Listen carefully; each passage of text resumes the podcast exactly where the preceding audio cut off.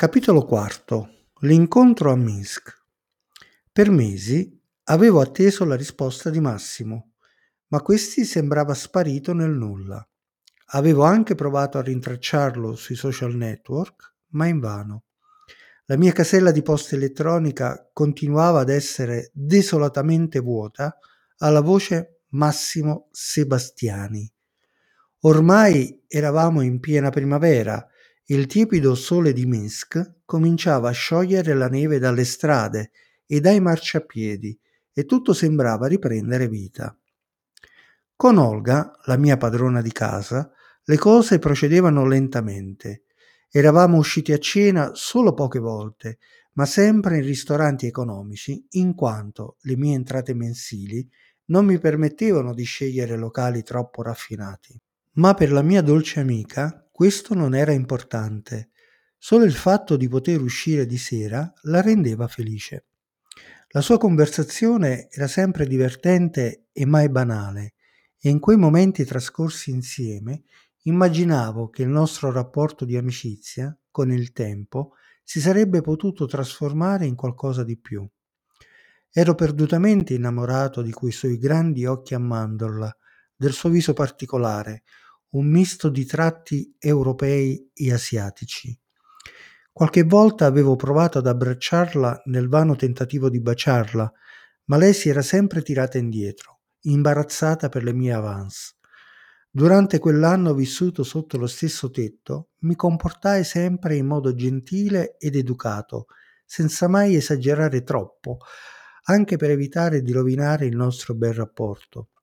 Tra l'altro era pur sempre la mia padrona di stanza e non volevo ritrovarmi improvvisamente per strada a dover cercare un nuovo alloggio. Finalmente arrivò il giorno tanto atteso. Nella mia posta elettronica apparve la sospirata risposta di Massimo. L'intestazione era inequivocabile. Massimo, il tuo vecchio amico. Era estremamente felice della mia proposta e desiderava partire immediatamente per Minsk e raggiungermi. Ero al settimo cielo. Avevo ritrovato il mio vecchio amico, forse l'unico e vero amico che avessi mai avuto. A maggio giunse il giorno tanto atteso. Massimo era in volo per Minsk. Di mattina presto, insieme a Olga, ci mettemmo in viaggio verso l'aeroporto a bordo della sua Opel Station Wagon. Quella mattina pioveva a dirotto e la strada era viscida e bagnata, per cui dissi a Olga di tenere un'andatura moderata poiché eravamo partiti molto presto e saremmo arrivati con largo anticipo. Tra l'altro, negli ultimi chilometri trovammo anche una fitta nebbia che ci fece rallentare ulteriormente, ma ormai la città era già alle nostre spalle e mancavano solo pochi minuti per l'aeroporto. Finalmente dall'altoparlante una voce gentile annunciò l'atterraggio del volo Belavia, provenienza Roma. Dopo circa un'ora, con un colpo secco, si aprì la grande porta che dal settore bagagli conduce direttamente all'uscita. Vidi subito l'inconfondibile fisionomia di Massimo, che con un largo sorriso si avvicinava rapidamente verso di noi. Ci abbracciammo forte e una grande commozione si fece strada nei nostri occhi. Restammo così, immobili, per alcuni secondi, senza dire una parola. Poi Massimo, allontanandosi lentamente da me, rivolse lo sguardo verso Olga e disse con il suo solito tono ironico Ma Roberto, chi è questa bella donna al tuo fianco? Mi affrettai a presentargli Olga spiegando che si trattava di una mia cara amica e della proprietaria della nostra stanza a Minsk. Gli raccontai che si era offerta gentilmente di accompagnarmi in aeroporto, evitando così di farci tornare a casa in taxi. Vidi Massimo sorridere, come se avesse capito perfettamente la situazione, mentre dallo sguardo di Olga potei leggere un'espressione preoccupata e perplessa.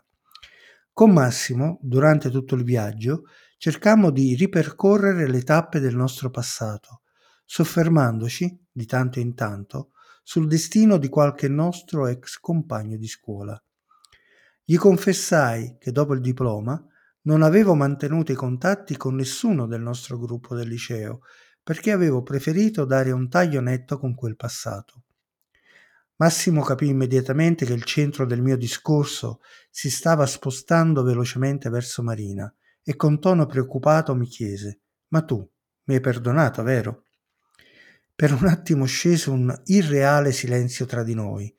Tirai un sospiro di sollievo e con calma gli dissi Certamente che ti ho perdonato, altrimenti non saresti qui con me. Quello è solo un brutto ricordo del passato. Giunti a casa di Olga, feci sistemare Massimo nella stanza da letto che per qualche mese avremmo dovuto dividere in due. E dopo aver terminato di sistemare la sua valigia, ci sedemmo a tavola per mangiare. Il piccolo figlio di Olga era già seduto in cucina, incuriosito da quel nuovo ospite e ansioso di poter azzannare la coscia di pollo che la mamma, premurosamente, gli aveva messo nel piatto. Alla fine di quell'abbondante pranzo preparai un buon caffè espresso e dopo aver ringraziato, io e Massimo ci recammo nella nostra stanza. Qui il discorso ritornò inevitabilmente su Marina e questa volta fu lui a prendere l'iniziativa.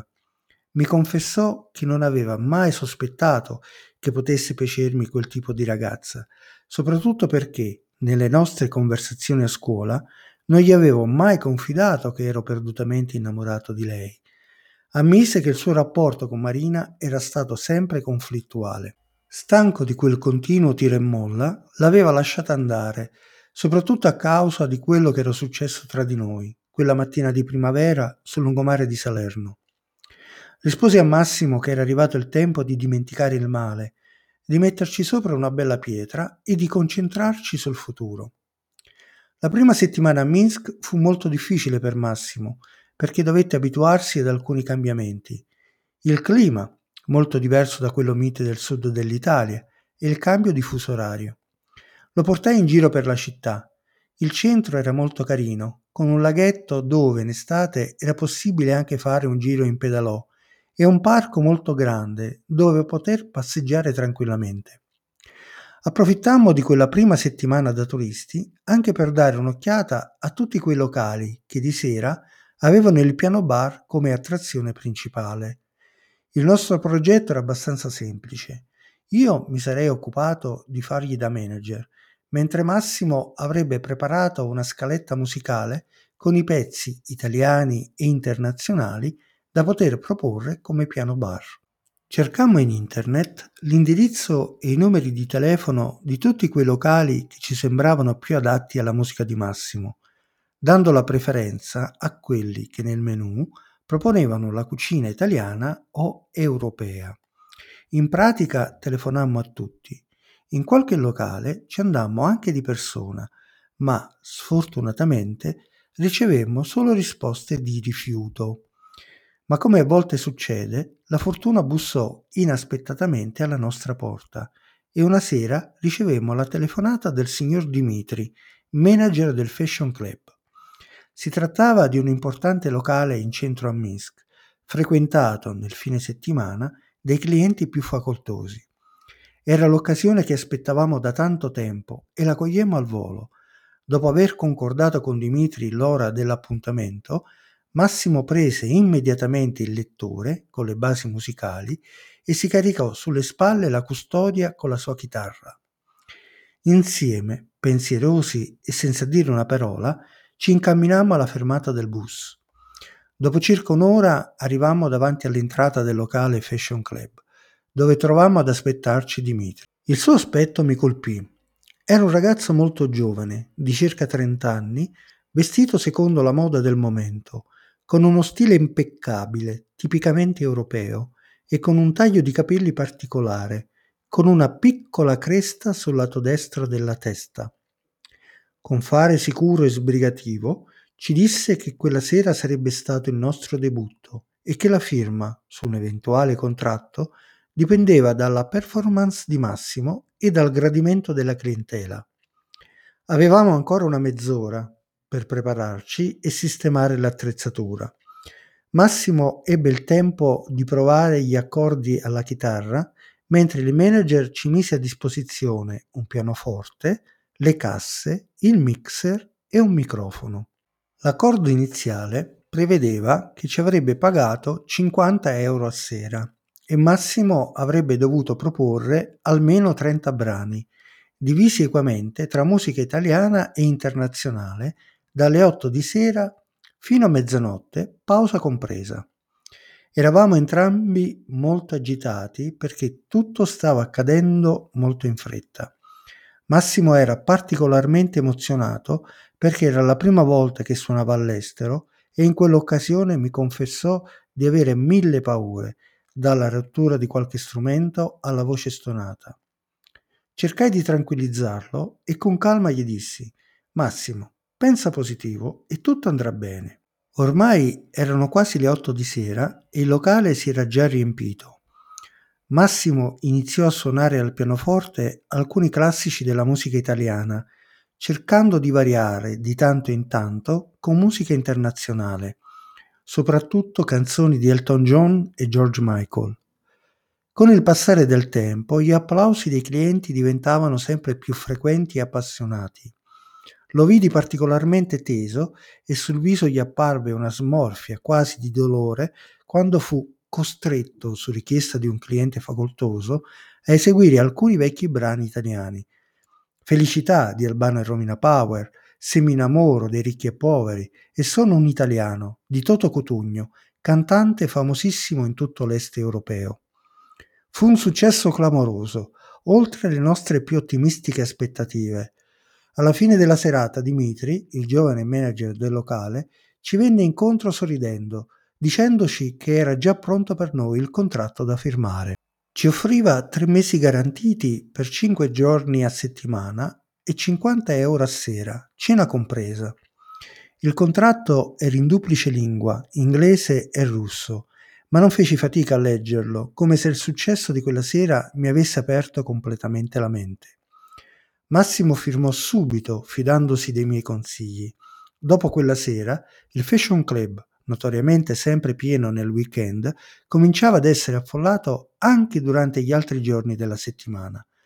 Anche Olga cercò di aiutarci come poteva e si offrì di accompagnare Massimo quando io ero impegnato con il lavoro.